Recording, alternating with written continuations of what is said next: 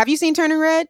No, but it's on my list. I'm behind. I can't believe that, because you are usually the one that's recommending movies to me. I saw Turning Red probably the first week it came out, and I loved it. So in the movie, there is a red panda, which is native to China. But did you know that the red panda is endangered? Do you know how upset that makes me after watching that movie?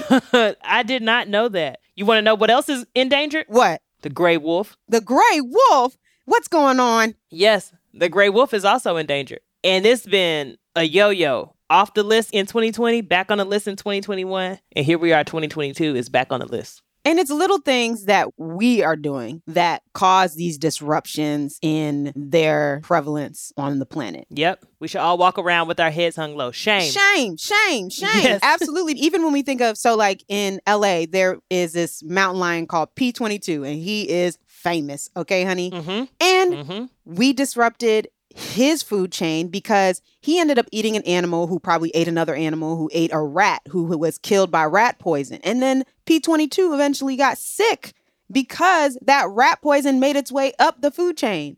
And who brought the rat poison? Us. Shame, shame, shame. I wish people could see us tolling our bell. I'm TT. And I'm Zakiya. And from Spotify, this is Dope Labs.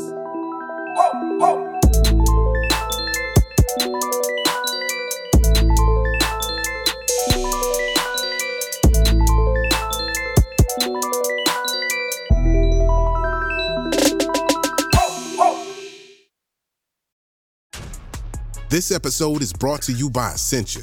A better you starts with better hydration. Essentia is on a mission to inspire people to do what matters most. Their proprietary ionization process transforms water from any source into ionized alkaline water, providing water that's 99.9% pure with a pH of 9.5 or higher. Essentia overachieving H2O, the number one ionized alkaline water. Shop now. Life is a highway, and on it there will be many chicken sandwiches. But there's only one McCrispy, so go ahead and hit the turn signal if you know about this juicy gem of a detour.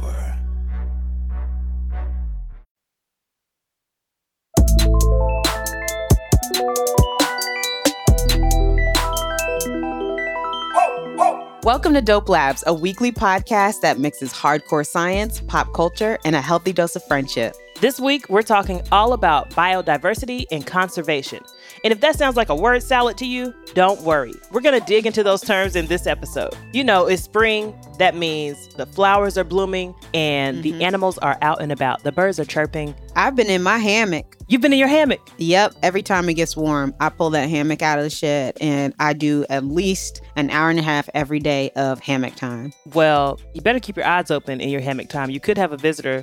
Well, you wouldn't have a visitor like they had out in Silver Lake, California with P-22, that mountain lion that was roaming. But you could have a different type of visitor based on where you live. Yes, there is a neighborhood fox that I think I've seen its tail, but I have not seen its full body. But everybody talks about him. Well, all the animals are stirring. And as you know, this is their home. We're just inhabiting it. We are visitors that overstayed our welcome. You imagine somebody moving to your house and it's like, I'm going to knock this wall down and turn this into a gym. And you're like, this is where I'm trying to sleep. And that has been suburban sprawl. Yeah. But, you know, it brings a great point. As our population of humans continues to grow, how do we live in harmony with animals? How do we keep what's already here, preserve it, and not make any other species go extinct? Okay, let's get into the recitation.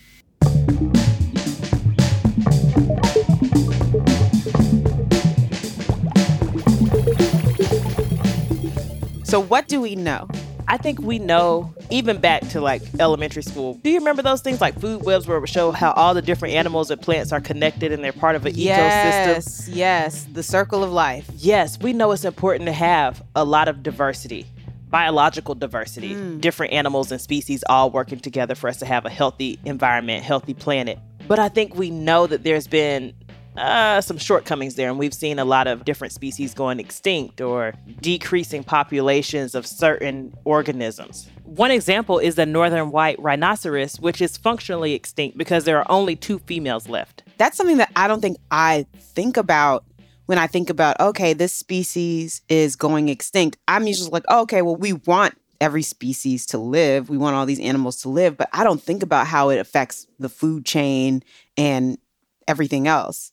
I think we know there are scientists, and sometimes these feel like the most appealing scientists, that are tracking what's happening with different wildlife and animals. Like when I think about what Steve Irwin used to do and basically everybody on National Geographic, right? They're doing the glamorous science. They're saving the wildlife. Yes. And I think one of the other things that we know is that being able to create more balance with biodiversity isn't easy. And so it takes a lot from a lot of different types of scientists and people, just generally making sure that we have the biodiversity that we need to have a balanced ecosystem. Yeah, I think that's right. You know, that's something we talked about, keeping that tight balance for the ecosystem back in the Truth Pie episode. Mm-hmm.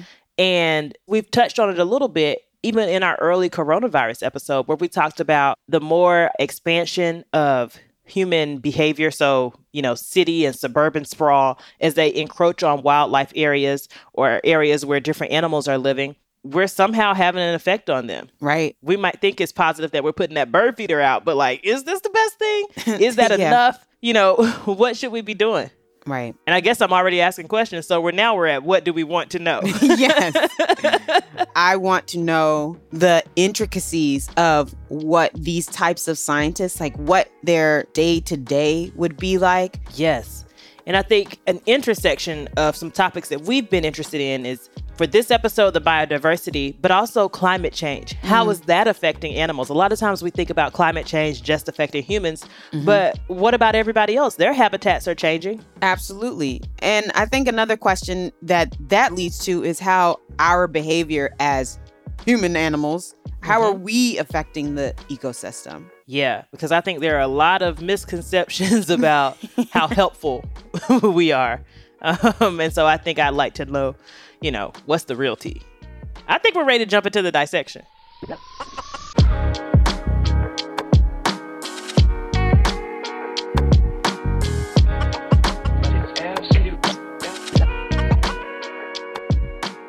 Our guest for today's lab is Dr. Rae Wynn-Grant. I'm Dr. Rae Wynn-Grant. I am a wildlife ecologist. I am a National Geographic explorer. I'm a professor and a storyteller and an intersectional person and a scientist. As a large carnivore ecologist, Dr. Wynn-Grant has studied the impact of human activity on the behavior of black bears in northeastern Montana. But she's also done research on African lions in rural Kenya and Tanzania, gorillas and chimpanzees in the Congo Basin, and grizzly bears in Yellowstone. What have you been doing compared to Dr. Wynn-Grant? Where in the world is Carmen Sandiego? Where in the world is Dr. Rae Wynn-Grant?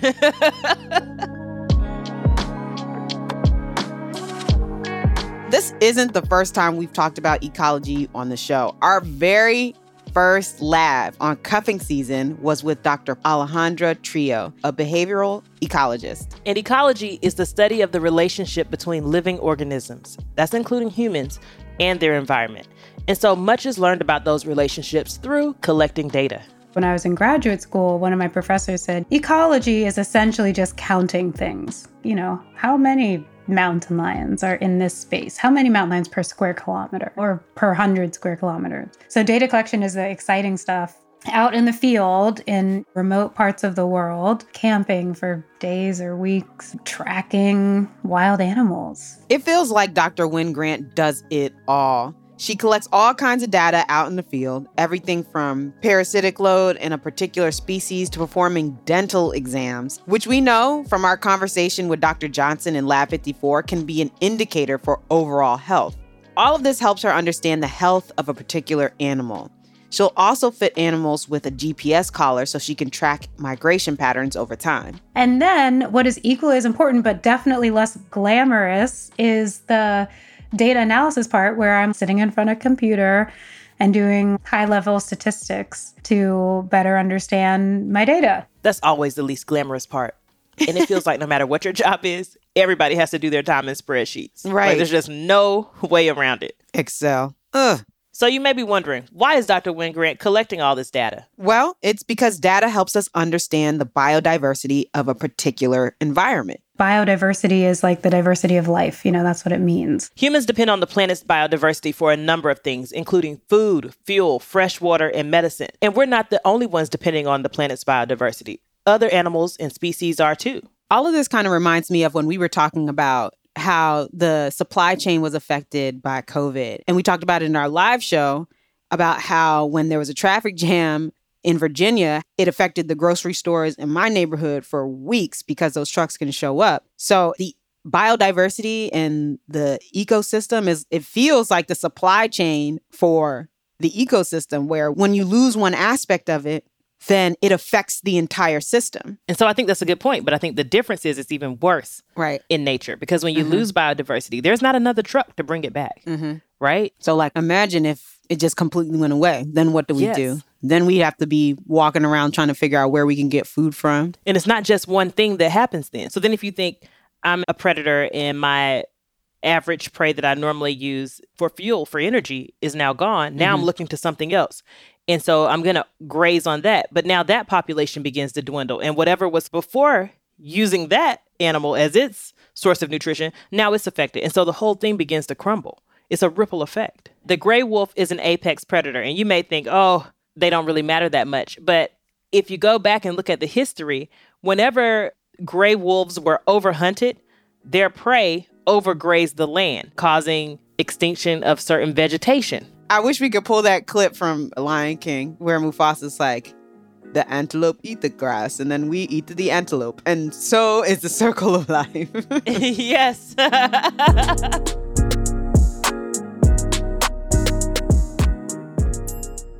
Well, Mufasa said it best, and it still holds true. It may be surprising, but biodiversity conservation is facing a data shortage, especially with invertebrates, so animals that don't have a spine, plants, and fish. We still need more data collectors like Dr. Wynn-Grant. Yeah, I mean, part of it is resources to collect these things. Invertebrates are small. They're hard to track. They're hard to find. You got to look under logs and, you know, they exist in these different places. There are only so many people doing this work. It's expensive. It's costly. It's longitudinal. So you can capture what something looks like in 2020. So, for example, there were so many gray wolves in 2020 that U.S. regulating agencies said this is no longer an endangered species. Here we are, February 2022, it is an endangered species. So if you think about that, unless you are tracking these different species all the time, you're only capturing them at singular moments and you don't get the full picture. And so it would be so expensive, so time consuming to constantly track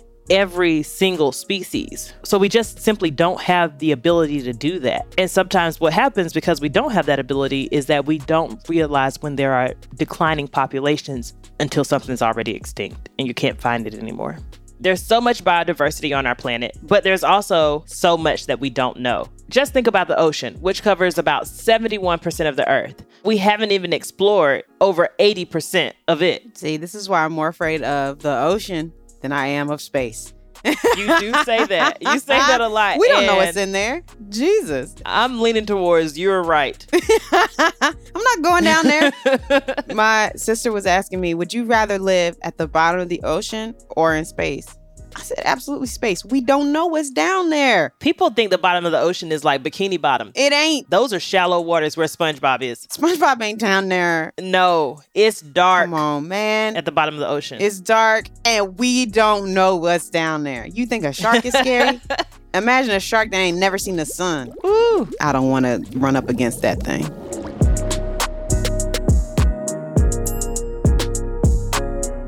Biodiversity is more than just variety. It also includes variability of life at multiple levels, like species richness, which is the total number of species within an area, genetic diversity, which is the total variety of genes within a single species, endemic species, which is species that occur in one place and nowhere else in the world.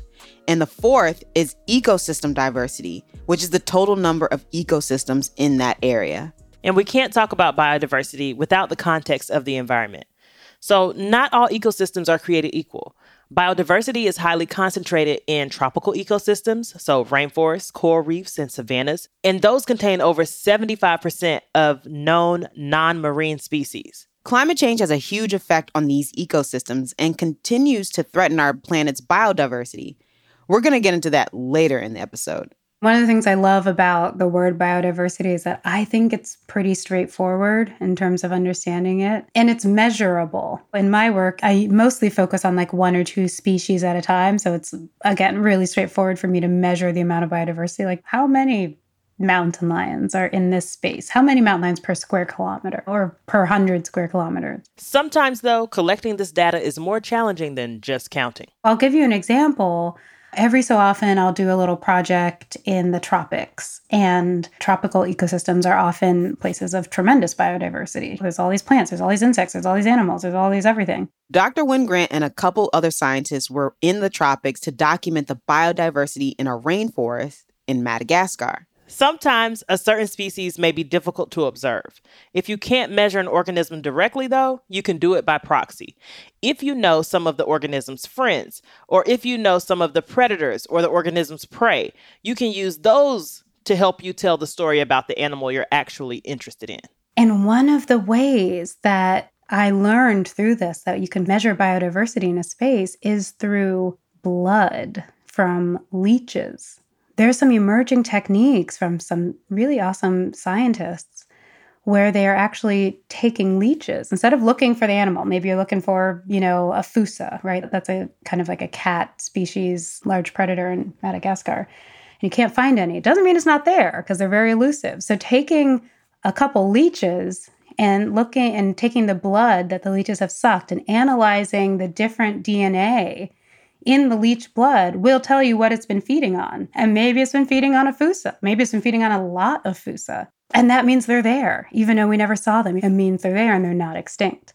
And so that, I think, is just this rad way of understanding biodiversity because it's not always going to be in our face. Using DNA extracted from leeches is a more indirect way of measuring biodiversity in an environment. And it can be especially useful for more elusive species. But when it comes to large predators like bears, Dr. Wynn-Grant's approach is a lot more straightforward. So at this point, we really needed Dr. Wynn-Grant to walk us through what it's actually like trapping bears for data collection. How does she do that? For a bear, for a mountain lion, we have a proper trap, right? It's like a big barrel. We call it a culvert trap or a barrel trap. It's like a bear-sized barrel. Of course, there's like windows and, it's like open air. And then on one end, it has a gate, like a trapdoor. And so you put some bait in the back and then the bear smells it, walks into the trap, grabs for the bait, and then the door shuts. And then the door also sends a little signal text message to my phone. That's a text I'm not answering. I'm sorry. I just have to leave it on red. No, my phone is on Do Not Disturb. I don't want to know what that bear's up to. And then I go, and from there, I can either use a dart gun, but usually if the bear is trapped, I will just use what we call a jab stick, which literally just looks like a stick, if you're playing pool, with a little syringe at the end. And you just like get the bear in its shoulder or its little hip, and you give it its little sedative. And then in 5 minutes, it, falls asleep. And you open the door, and that's when, you get pictures of me, like, handling a bear. It's sedated, and it's asleep. And at that point, Dr. Wynn-Grant can give the bear a checkup, take its temperature, weigh and measure it, check its overall health. And then she attaches a GPS collar. You haul the bear out of the trap, put it somewhere nice and shady, put a little water out, and get out of there and wait for it to wake up. And sometimes I hide and watch it wake up, but usually I just get out of there so that when it does come to, it's not frightened by the presence of a person or just doesn't get used to the presence of a person. And that's that. And then I am able to track that bear, for a long time. If we haven't already made it clear, biodiversity is important. If hypothetically the earth were hanging on by a thread, then biodiversity is that thread. So we're going to take a quick break. And when we get back, we're going to talk about how to preserve and protect biodiversity.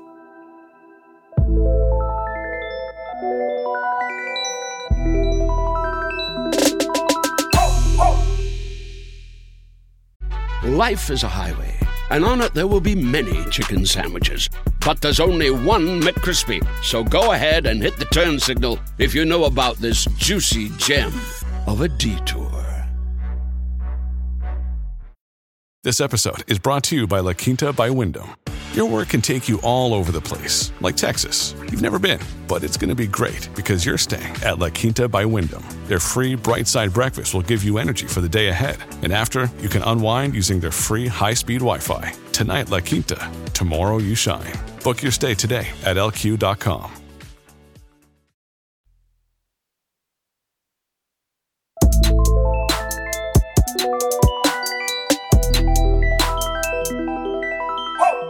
We're back, but before we get back into what we can do to protect biodiversity, let's quickly talk about next week's lab. We're talking nuclear energy with Dr. Marina Robinson Snowden. Nuclear energy is something that I feel like we've all heard about, but don't know much about. So we're getting into the science, politics, risks, and the potential with nuclear energy.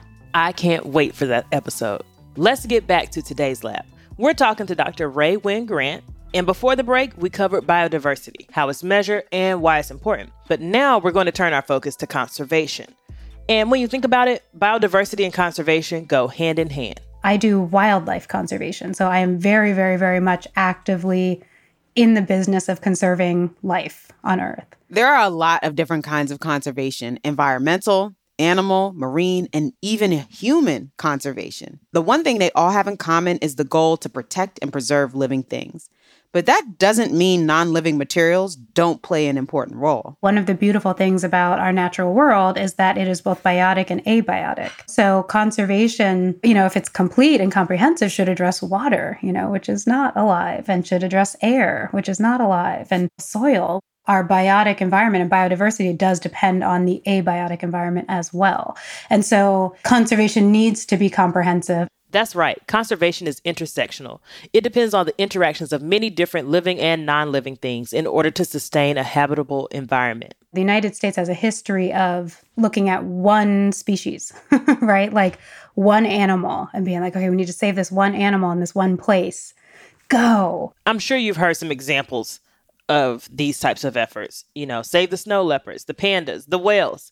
And yes, focusing on a specific endangered species is important, but in the past, that's really missed the point, right? It's missed maybe we need to save the ecosystem and enhance the ecosystem. And maybe that means that we don't put as many protections for this one animal. Maybe we lose some more of those animals. But what if we keep the water or keep the soil bacteria? And that's actually what we need. Or keep the insect community and, those pollinators. And that's what we need, even if we lose, other things.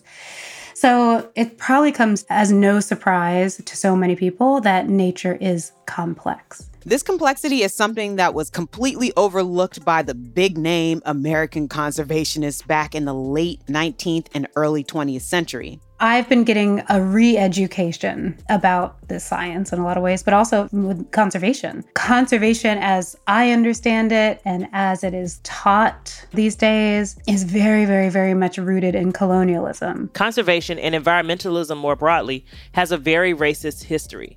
Many of the figures most well known for founding the first conservation lands, think Teddy Roosevelt, Madison Grant, John Muir, all embraced a perspective on conservation that was rooted in white supremacy, eugenics, and European colonialism. They were very harmful, and they were motivated by, some really terrible belief systems that were inherently racist, particularly towards indigenous groups and Black folks. This idea of selective conservation, which is only saving those species that are deemed quote unquote valuable by a dominant group, excludes indigenous groups that inhabit the land. And it was really, really driven by capitalism too. It wasn't like, oh, well, we should respect nature and just, not consume and not destroy. It was more like, oh gosh, well, we destroyed so much, for the timber industry. We destroyed so much through sport hunting. The core concepts, if you will, of conservation are essentially what most indigenous groups around the world were just doing as regular lifestyle.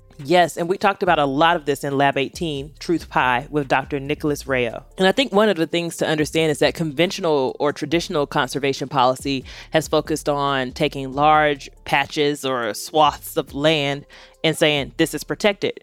But it's also doing that without consideration of who was living on that land. And so often we see the exclusion of indigenous people when deciding where these protected areas or zones are. And it also is disconnecting Indigenous people from their sources of traditional food or important cultural sites or, you know, just general living. If somebody were to just show up in your neighborhood and say, this 10-mile radius is protected for the sparrow. Mm. They don't care if your grocery store is there. They don't care if that's where you go to church. Mm-hmm. You know, it's no consideration for any of those things. Mm-hmm. And it could have been that, yes, they did it intentionally, but it also could be that they don't see it because they don't understand your culture. Mm-hmm. And so I think that's what a lack of cultural awareness, that's how it can be so damaging and has been in the past for conservation policy. The conservation world is having a bit of a reckoning because there has been this miseducation and a lot of problems and a lot of harm. The environment isn't in better shape than when conservation started. And I say this as a conservation scientist, like that is my career. And I was taught the Western way and I have benefited from the Western way. Like it's paid my bills, you know, up until this point.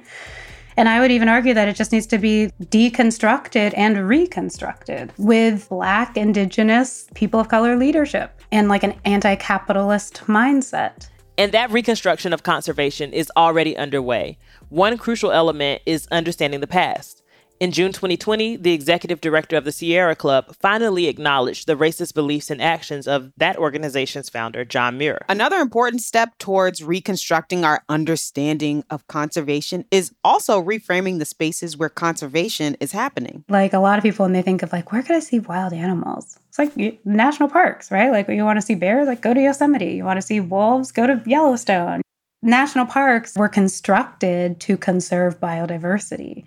And they do. The majority of top predators in the United States, in North America, the bears, the wolves, the mountain lions, the, you know, bobcats, all of them live outside of national parks and other protected areas. So although they exist in them, they mostly exist outside of them. And this is a pretty big misconception, right? Mm-hmm. Biodiversity conservation is happening everywhere. It's happening in your backyard. And it's not just about protecting endangered species either, although that is important.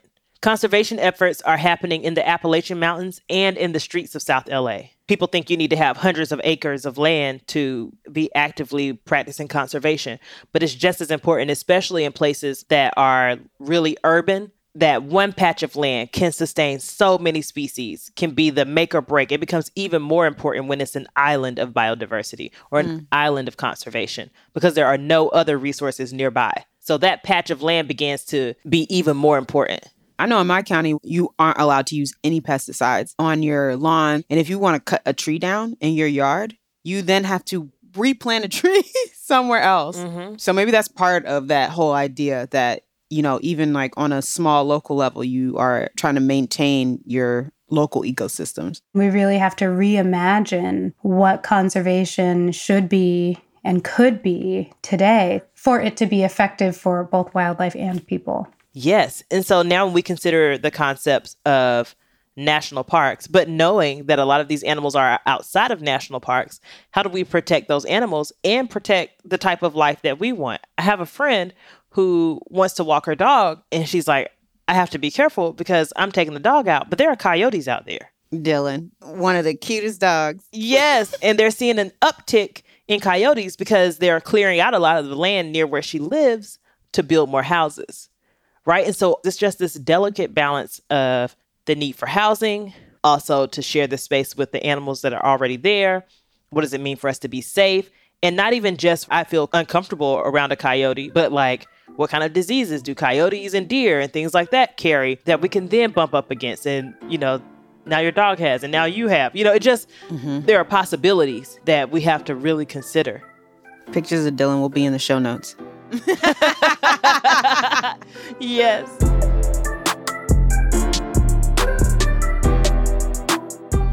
And all of this is really just part of the broader definition and actual execution of biodiversity. So when you hear about things like the California oil spill or other human influences and suburban sprawl, people pushing closer and closer into what used to be really undisturbed areas, we have to think about all of these things. That's biodiversity. And of course, we can't talk about the effects of human behavior on conservation without talking about climate change. In terms of biodiversity and specifically the types of wildlife conservation that Dr. Wynn-Grant does, climate change means that with changing climate, the ecosystems where animals are best suited to live in will also change. Let's say there's a protected area in this little circle that has the perfect habitat for an animal. But climate change is going to move where that habitat is perfect, like, 1,000 miles north or something. We can't just pick up and move a protected area. So we're trying to figure out what's 1,000 miles north of there, right? Is it a big city where this animal can't live? When we consider climate change and the overall warming of the planet, if you need to be in a cooler area, usually what we're seeing is around the equator, all that area is warmer. So the cooler areas are shifting higher north or further south away from the equator. Dr. Wynn-Grant used an example of the Javan rhino, which is one of the most threatened rhino species. It's living in the Ujung Kulon National Park on the island of Java, Indonesia. That rhino has been there for a long time, and it's evolved in order to inhabit that very specific ecosystem. And so if that specific ecosystem shifts because of climate change to somewhere else, the rhino can't just walk on over there. And so when we're thinking of wildlife conservation and climate change, does that mean we're thinking of airlifting rhinos to this new place? All of them? All over the world, flying animals to their new home? No, that's crazy. And also what's north of here? When we're talking about East Asian islands, there might be cities in the way or, people, just all kinds of stuff. Dr. Wynn-Grant said that reimagining conservation is also going to require a huge focus on human-wildlife coexistence. One thing that I really believe is that cities are going to remain cities. It appears from what we understand so far that cities are really good for the environment, right? It's good for the environment to condense, a lot of people together and a lot of human activity and human development together. Because there's an argument that can kind of spare human development in places that aren't cities. And maybe those can be good places for nature to thrive. That's, I think, easy to conceptualize in Western societies, but it's not applicable in a lot of places too. And there's a lot of places where there's people who really want and deserve to live on the land and not in urban spaces. And that needs to be protected as well. There's been a lot of conversation about what is the best environmentally friendly consideration of biodiversity type of setup for human and animal interface look like. Is it that most of us are living in cities? And is that fair then to folks who live and grew up in rural areas or who desire to live in rural areas?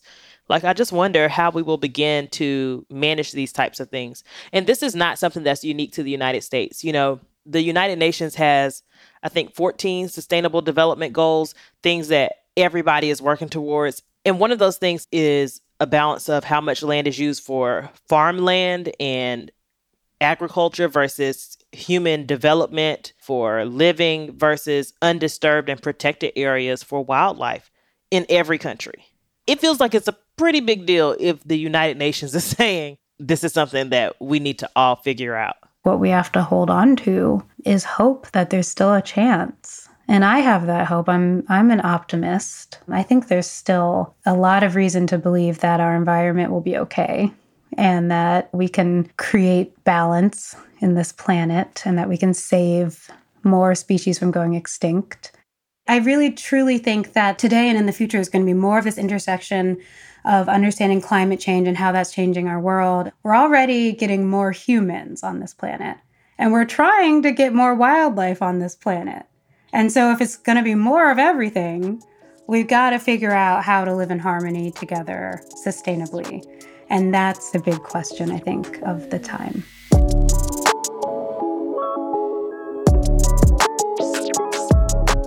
All right, TT, it's time for our one thing. What's your one thing this week? My one thing this week is a clothing brand. It's Black-owned. It's called Thoughtless. Now, it sounds like it wouldn't be that great, but Thoughtless is actually a really thoughtful brand.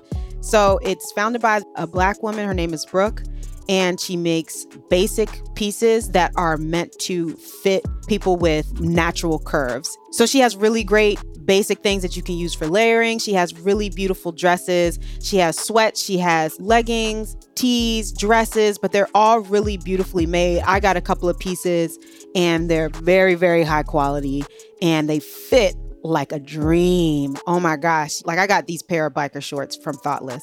And usually you put those things on, you're like, yeah, it fits, but it's a little tight, And these ones, they slid on and I said, wow, I have never put on something like this and it fit me so well, like a glove. So yeah, Thoughtless, you can find them on Instagram at Shop Thoughtless, or you can go to ShopThoughtless.com. Awesome. What's your one thing? My one thing this week is a poem. Yes. And this month is National Poetry Month. And one of my favorite poems is by Eve L. Ewing, and it's called What I Mean When I Say I'm Sharpening My Oyster Knife. Yes. And I really love that poem. I've posted it a couple of times, but it also is a reference to a quote from Zora Neale Hurston, which is, "No, I do not weep at the world. I am too busy sharpening my oyster knife." And it felt really fitting because we're talking about conservation, and oysters are an incredible conservation resource for our waterways and a great economic resource as well. So just want to put all those things together in a package. I'll share a link to the poem in the show notes. Maybe I'll perform it for you. No.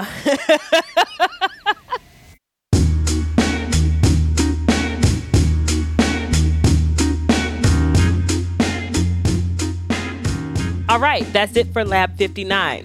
Did you learn something new? Are you worried about the gray wolf like I am? Call us at 202-567-7028 and tell us what you thought. Or you can give us an idea for another lab you think we should do. We love hearing from you, so give us a call. That's 202-567-7028. And don't forget that there is so much more to dig into on our website. There'll be a cheat sheet for today's lab, additional links and resources in the show notes. Plus, you can sign up for our newsletter. Check it out at DopeLabsPodcast.com. Special thanks to today's guest expert, Dr. Rae Wynn-Grant. Want to learn more about Dr. Rae Wynn-Grant? You can listen to her podcast, Going Wild, on Spotify, or you can check her out on social media on Twitter, Instagram, or TikTok at RaeWynnGrant. That's RaeWynnGrant. And for even more info, check her out at RaeWynnGrant.com. And you can find us on Twitter and Instagram at Dope Labs Podcast. TT's on Twitter and Instagram at DR_TSHO. And you can find Zakiya at Z Said So. Dope Labs is a Spotify original production from Mega Ohm Media Group. Our producers are Jenny Radelet-Mast and Lydia Smith of Wave Runner Studios. Our associate producer from Mega Ohm Media is Brianna Garrett. Editing and sound design by Rob Smersiak. Mixing by Hannes Brown. Original music composed and produced by Taka Yasuzawa and Alex Sugiura. From Spotify, executive producer Corinne Gilliard and creative producer Miguel Contreras. Special thanks to Shirley Ramos, Jess Borison, Yasmin Afifi, Camus Elolia, Till Kratke, and Brian Marquis. Executive producers from Mega Ohm Media Group are us, TT Shodia and Zakiya Watley.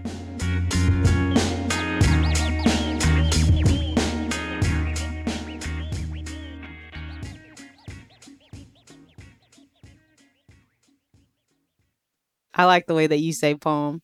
Poem. How do you say it? Poem. How do I say it? You say poem. Poem. Poem up, poem up. Watch it all out. Poem. Poem. Poem. Poem. Poem.